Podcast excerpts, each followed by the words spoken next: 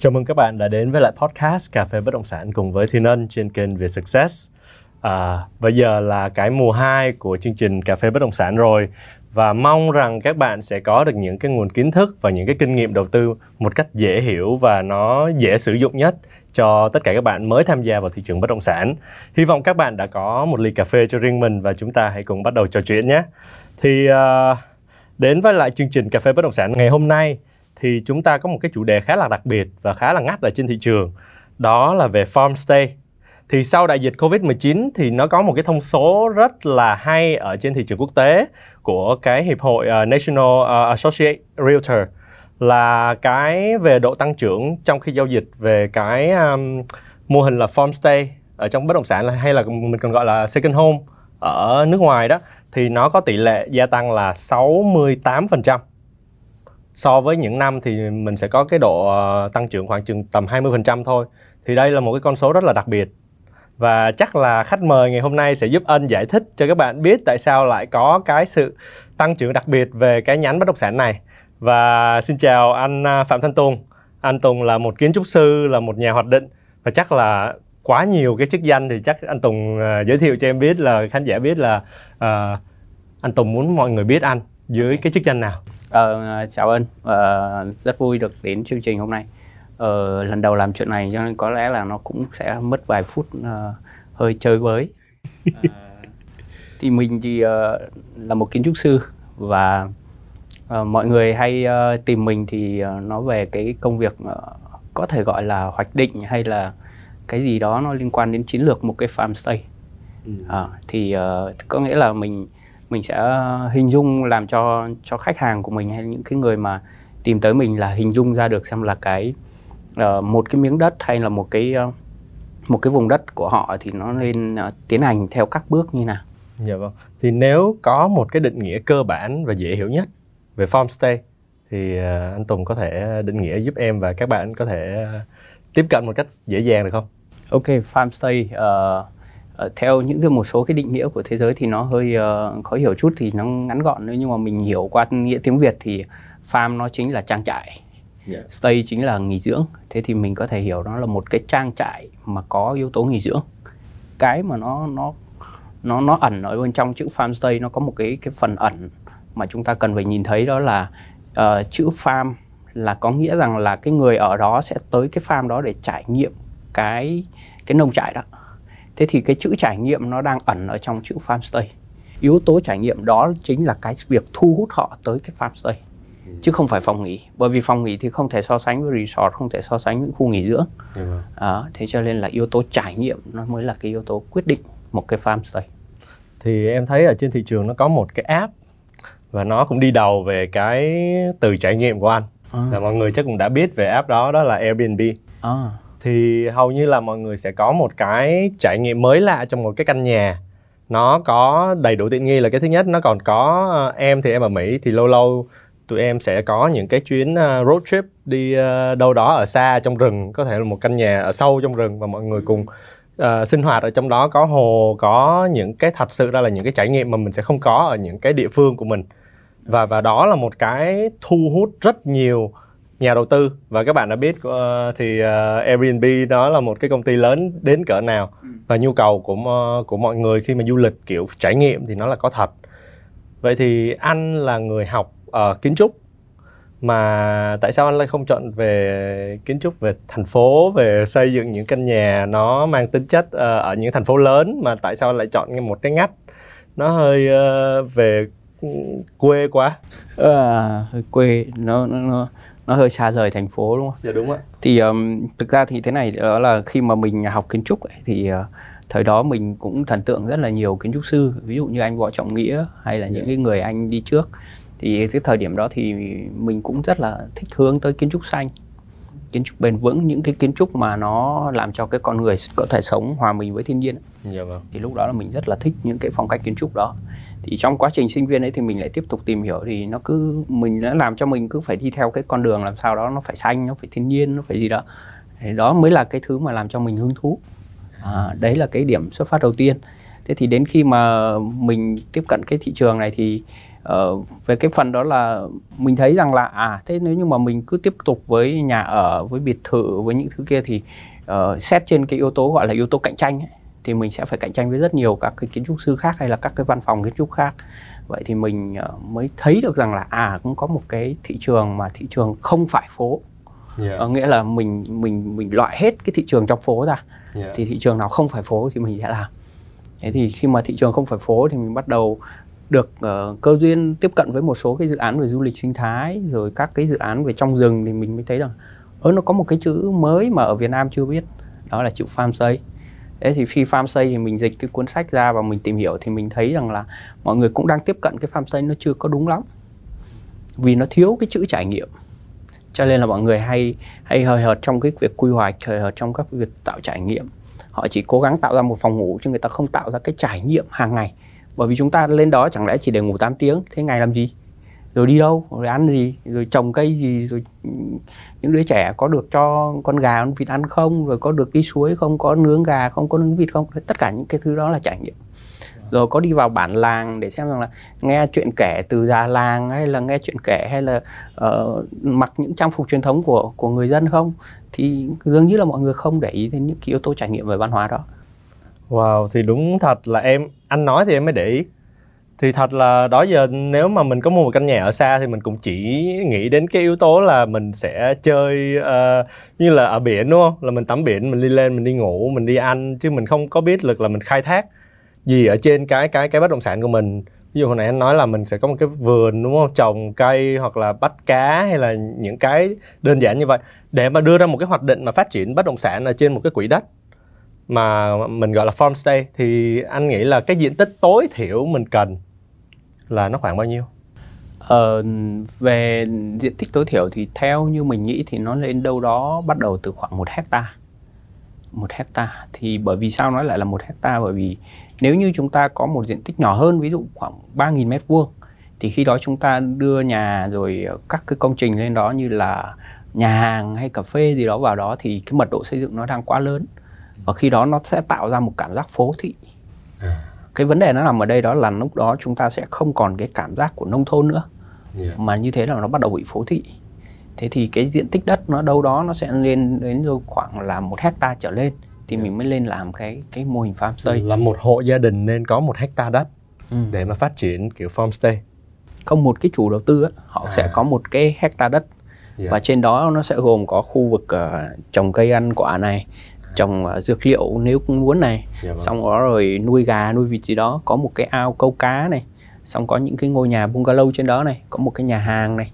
Đó có chỗ bãi để xe này. Thế thì lúc đó thì cần phải một hecta mới giải quyết được vấn đề như vậy. Dạ đó là một cái hệ sinh thái một cái dự án đúng không anh? Đúng rồi. Nó hỗ trợ nó lẫn nhau để mình có một cái trải nghiệm tốt nhất. Ừ.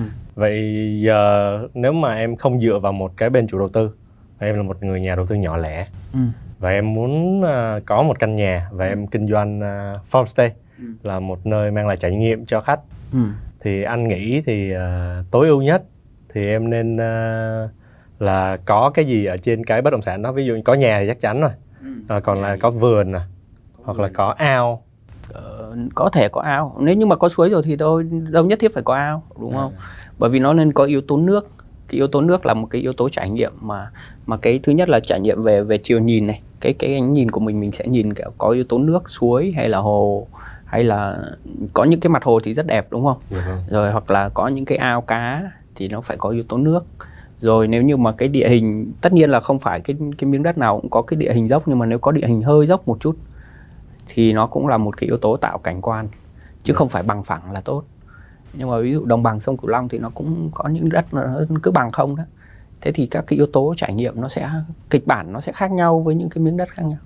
Nếu mà mọi người đi lên Đà Lạt thì mọi người sẽ thấy được là nó có những cái quán cà phê ừ. nhìn cái view thung lũng. Thì những cái cái đất đó thì người dân họ họ nhìn thấy họ không có giá trị. Và khi họ bán với những người giống như là à, anh hoặc là em có thể nhìn thấy được phát triển như như vậy thì mình mới thấy được cái giá trị của cái khu đất đó đó nên là thật sự ra à, khi mà anh hỏi đến câu hỏi này cho anh Tùng thì à, anh muốn nhắm đến là các bạn đang đầu tư xa bờ. Tất cả những cái bạn và đầu năm nay và tới năm ngoái luôn thì cái thị trường ở trên những cái vùng cao là thị trường bất động sản rất là nóng. Và các bạn hầu như đầu tư và các bạn đầu tư theo sóng thôi chứ các bạn không biết đang phải sử dụng làm gì. Ừ. nên là đây sẽ là một cái ví dụ để các bạn có thể uh, cân nhắc để có thể sử dụng được cái bất động sản các bạn trở nên tối ưu đó là hình thức là farm stay à, và đến câu hỏi tiếp theo thì em muốn hỏi anh Tùng là định nghĩa của anh Tùng về cái kiến trúc bền vững à kiến trúc bền vững ờ, đây là một cái thuật ngữ đầu tiên là phải nói là rất là rộng yeah. Dạ. ờ, nó rất là rộng bởi vì uh, rất là nhiều năm rồi và rất nhiều kiến trúc sư trên thế giới đã định nghĩa cái điều này yeah. Dạ. vậy thì uh, nó là một cái thuật ngữ uh, tạm chúng ta tạm cần phải nhìn nó là một cái thuật ngữ khá là là đa chiều và phức tạp yeah. thế thì uh, với mình thì một cái uh, một cái kiến trúc bền vững hay là ta ta gọi là một cái đô thị hay là quy hoạch hay cái gì đó một cái bền vững ấy thì uh, cái thứ mà chúng ta sẽ đo lường được nó đó là uh, 100 năm sau hay hai ba trăm năm sau thì thì nó sẽ như thế nào đó là một cái cái điều mà chúng ta sẽ đo lường được nó. Bởi vì là nó có bền vững về mặt uh, kinh tế không? Bởi vì là người dân ở đó hay là chính cái ngôi nhà ở đó thì uh, như là thế hệ của mình chẳng hạn. Thế mình sẽ đến khi mà mình già đi cái con của mình nó có tiếp cận cái ngôi nhà đó không? Hay nó sẽ đập phá đi? Thì kiến trúc đó là kiến trúc đã bị phá đi và không còn bền vững. À, thế thì cái kiến trúc bền vững nó là cái kiến trúc mà nó gắn được các cái yếu tố về văn hóa này các cái yếu tố về uh, vật liệu này các cái yếu tố về xu thế này các cái yếu tố mà làm sao đó khi mà người ta ở trong đó thì người ta thấy nó tối ưu để không phải phá bỏ nó. Không thì người ta sẽ phải phá nó đi người ta sẽ phải thay nó. Có nghĩa là phải tiện nghi nữa. Yeah. vậy thì một cái kiến trúc bền vững là một cái kiến trúc mà chúng ta sẽ đo lường nó nhìn nó làm sao đó 50 năm 100 năm sau kể cả một cái quy hoạch cũng như vậy. Chúng ta có thể nhìn thấy một cái quy hoạch rất đẹp nhưng không chắc rằng năm 50 50 năm nữa thì nó đã còn đẹp. Vậy thì có một cái uh, mà mà cái từ mà nó gợi hình thôi. Mà em muốn hỏi anh à, về từ này thì không biết là anh có cái cảm giác gì đối với cái từ này? Đó là từ bê tông hóa. Thực ra thì bởi vì uh, chúng ta trải qua đây là quá trình của con người phát triển ấy. Thì chúng ta 1.0, 2.0, 3.0, 4.0 thì đến đoạn 3.0 chúng ta phải dùng bê tông. Vậy cho nên là tất nhiên là là, là là quá trình phát triển của con người mà. Chúng ta đến 3.0 chúng ta phải dùng bê tông thôi không không có cách khác. Thế thì uh, tất nhiên rằng là nếu với chiều nhìn của kiến trúc thì mình thực sự là không thích bê tông. Nhưng mà chúng ta sẽ có những cách mà vẫn sử dụng được các cái tính năng của bê tông. Nhưng mà lại có được những cái đô thị hay có những con đường hay có những ngôi nhà ở trên đồi đất dốc vân vân và nó không hề bị thế nào cả 50 100 năm sau nó vẫn còn. Ồ. Oh. Và ví dụ nó là một cái chất liệu gì anh? Nó vẫn là bê tông nhưng mà mình hãy chuyển nó trở thành bê tông đông cứng xong rồi thì hãy chuyển cái bê tông đó vào khu đất của mình à. thực ra thì cái bê tông nó nó nó như này này khi mà chúng ta trộn bê tông và đổ bê tông xuống đất ấy thì toàn bộ cái cái cái xi măng, cái nước xi măng nó đẩy chảy vào trong lòng đất thì nó giết chết vi sinh vật. Đấy chính là lý do chính. Và nếu như mà nó đã cứng rồi, nó không còn chảy cái nước bê tông ra nữa thì chúng ta hãy chôn cái móng đó xuống đất, thì chúng ta sẽ không giết cái vi sinh vật dưới lòng đất. À, về chi phí thì anh có cái việc mà đổ bê đổ bê tông cứng đổ bê tông mềm chứ đúng không? Mình nói đổ bê tông lỏng xuống và nó chảy chảy nước ra như vậy nó sẽ giết chết vi sinh vật. Còn về cái cách làm mà mình làm cho cứng xong mình mới mang vô lắp ghép thì cái chi phí nó có trên lệch cao không anh? Ờ, chi phí trong tùy trường hợp. Tuy vậy có một số trường hợp là chi phí nhà lắp ghép còn rẻ hơn. À, à bởi vì sao? Bởi vì đôi khi á, có những cái cấu kiện mà nó đã cứng rồi á mình chỉ có hai người khiêng vào thôi thì nó khỏe hơn một việc là ta cứ phải bê từng bao một. Nếu như quá trình vận chuyển nó khó khăn. Thế có nghĩa là với những địa hình khó khăn thì đôi khi các cấu kiện mà được đúc sẵn như vậy nó sẽ rẻ hơn. Cái em thấy là có một số căn nhà đến à, 2 tấm họ có thể xây dựng trong vòng cho 40 ngày. Ừ. Là có thể đã xong căn nhà đó rồi và Đúng rồi. À, cái quá trình xây dựng nó cũng nhanh hơn nè. Đúng rồi. À, có thể nó còn tiết kiệm hơn chi phí hơn. Đúng. thì các bạn nên cân nhắc về cái việc à, anh Tùng nói là chúng ta sử dụng nhà lắp ghép Đúng rồi, bởi vì là thực ra thì uh, do cái quá trình công nghiệp của chúng ta nó phát triển chưa được bằng các cái quốc gia phát triển khác. Yeah. Cho nên là chúng ta đang thấy cái yếu tố lắp ghép nó có nhiều khó khăn và thực ra thì khi mà chúng ta đi vào cái ngành công nghiệp thì trong cái công nghiệp cái điều quan trọng nhất đó là kiểm soát cái quá trình sản xuất hay là kiểm soát chất lượng sản xuất thì Việt Nam ta chưa làm tốt được việc đó vì chưa làm tốt được quá trình kiểm soát sản xuất hay kiểm soát chất lượng sản xuất nên là các cái cấu kiện bê tông ấy hoặc là cái quá trình sản xuất chúng ta sẽ làm chưa làm tốt bằng các quốc gia khác nên nó chưa phát triển được. Yeah.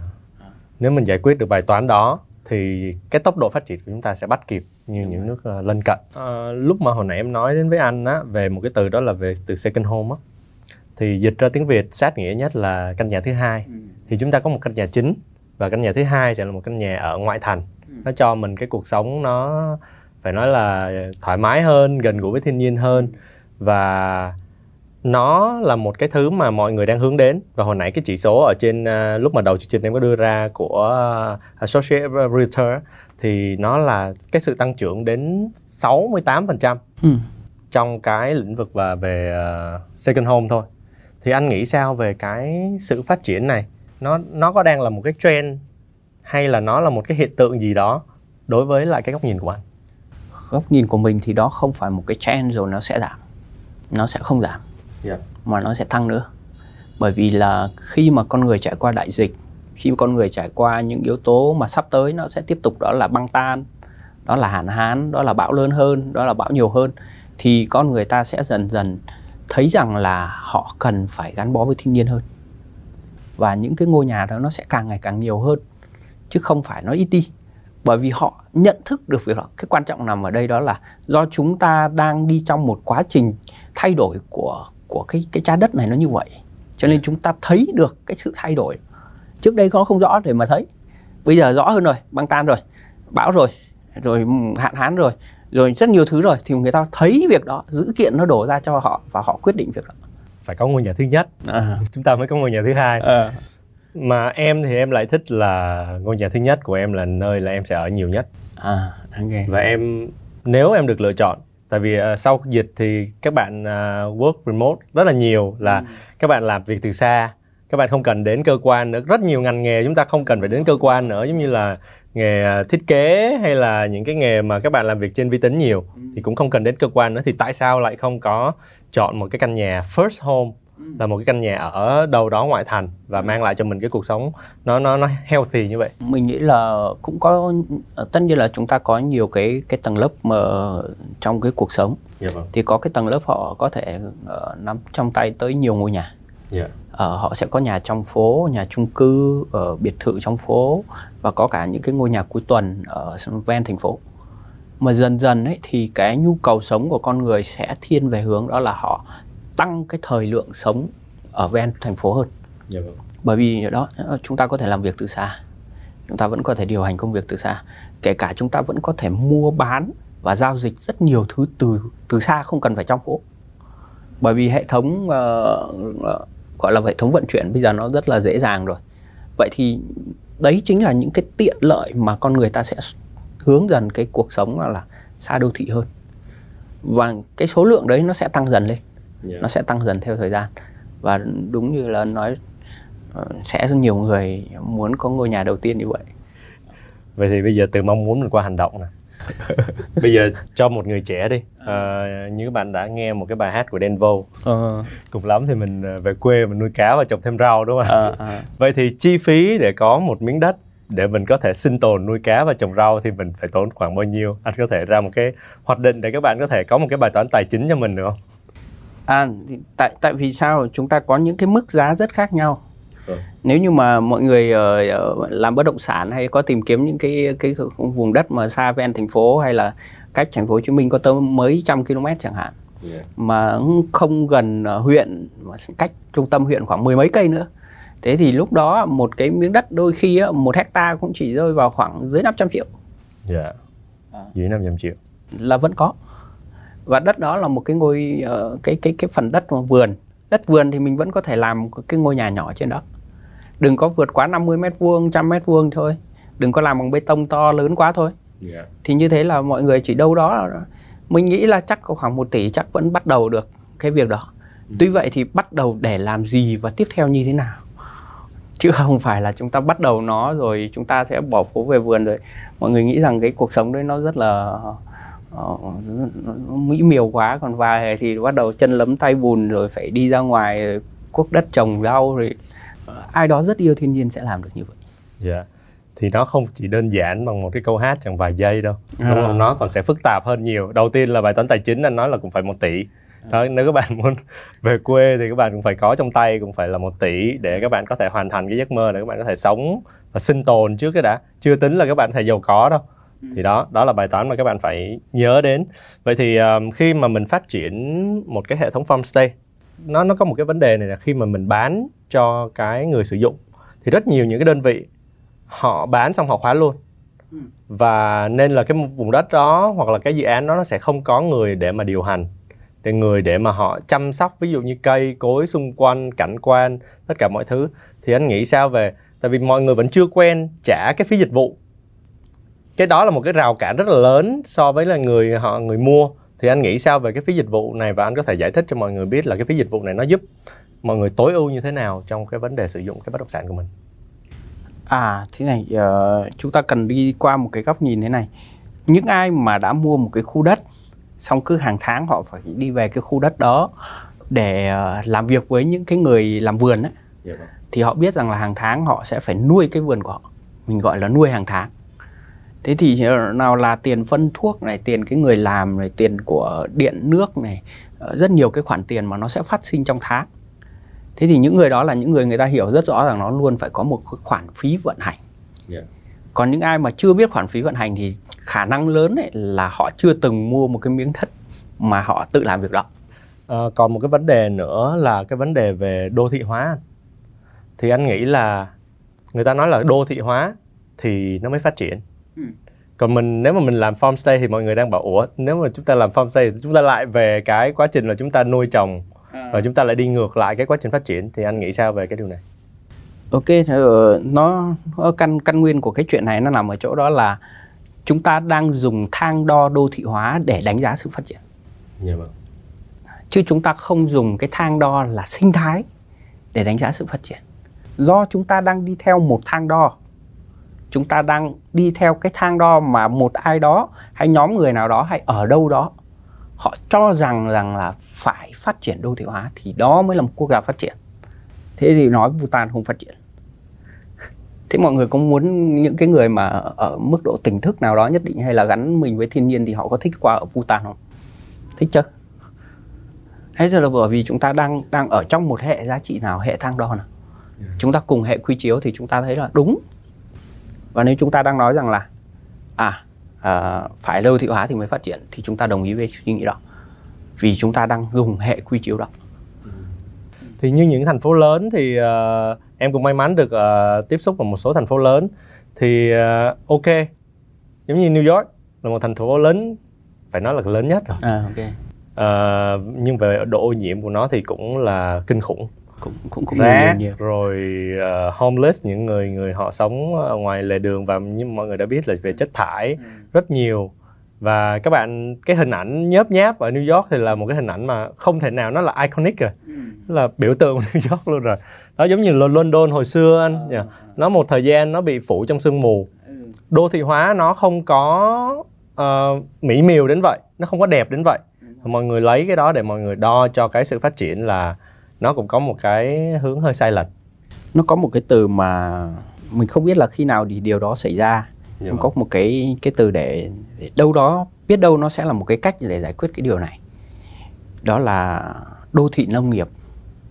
Đô thị nông nghiệp. Hoặc nông nghiệp đô thị.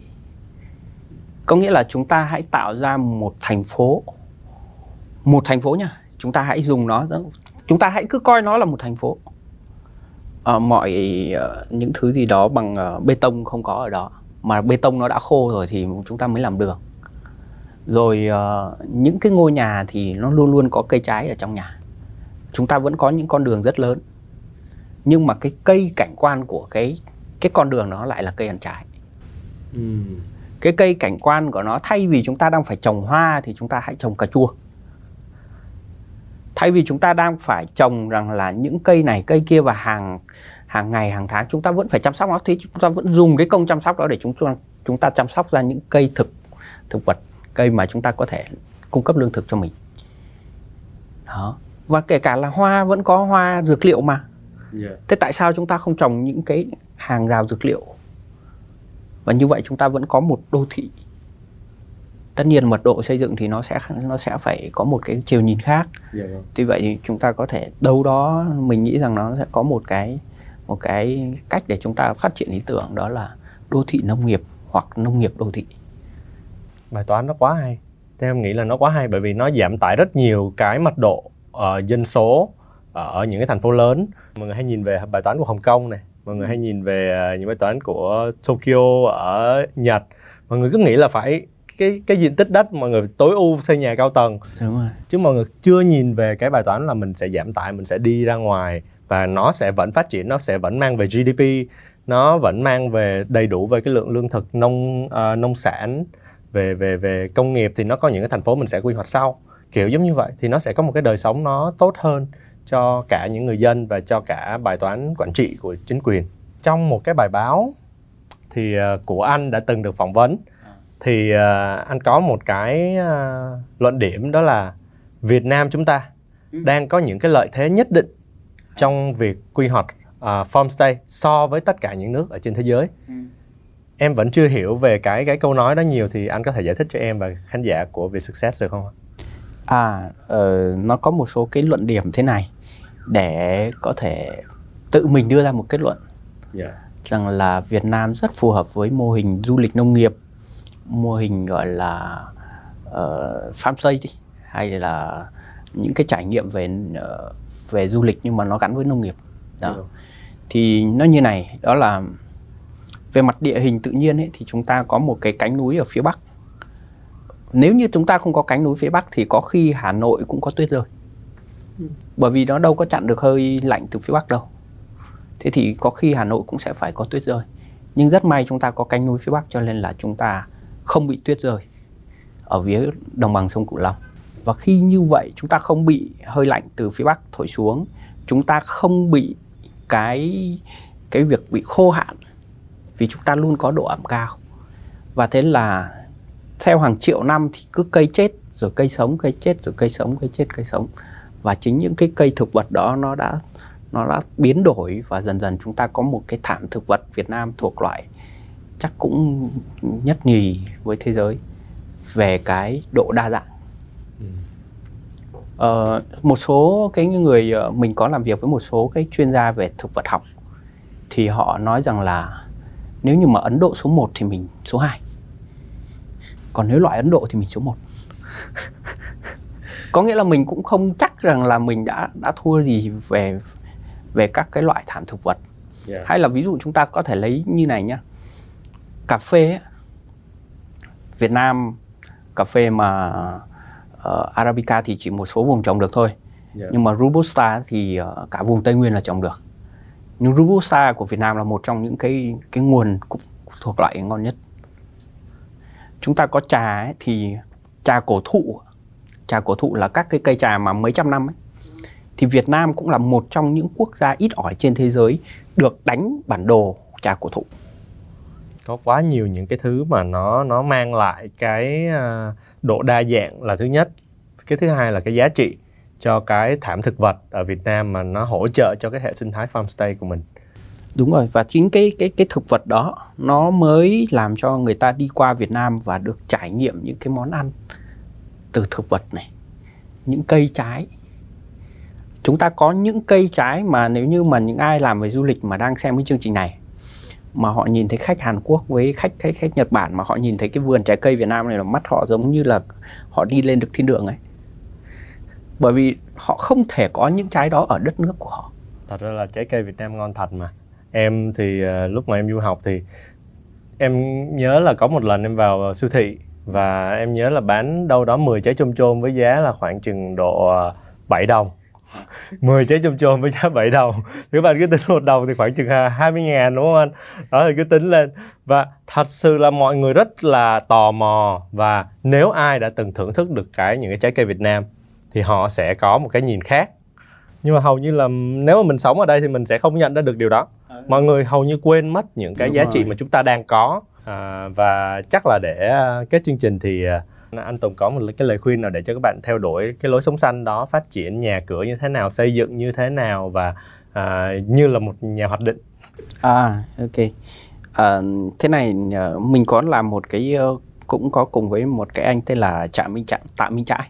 Dạ. Anh Tạ Minh Trãi thì cùng với mình có talk một cái talk uh, chuỗi talk tên là trong sáng ngoài xanh. Dạ. Thì trong sáng ngoài xanh là là nó nói tới cái điều gì đó là nó nói tới một cái cuộc sống mà con người sống gần gũi với thiên nhiên. Dạ. Có những cái ngôi nhà mà dùng bằng những vật liệu tự nhiên, vật liệu địa phương và khi mà con người sống trong những cái không gian đó thì con người sẽ giao tiếp được với thiên nhiên từ chính địa phương đó Yeah. và nó qua một cái góc độ sáng tạo lên một chút không cần phải dập khuôn ờ, ví dụ như là kính đã bao giờ được lắp vào trong những cái phiến đá chưa? Thì hãy thử suy nghĩ cái cách cách đó chẳng hạn. Kính lắp vào phiến đá. đúng rồi. Chúng ta có thể chúng ta có thể tạo ra một cái bức tường đá. Và thay vì là chúng ta cứ phải xây lên thì chúng ta hãy tạo ra bằng những cái khối đá. Những ai mà đi tìm kiếm những cái không gian sống đó thì hãy cố gắng dùng các cái vật liệu tự nhiên Yeah. vật liệu ngay chính tại nơi đó.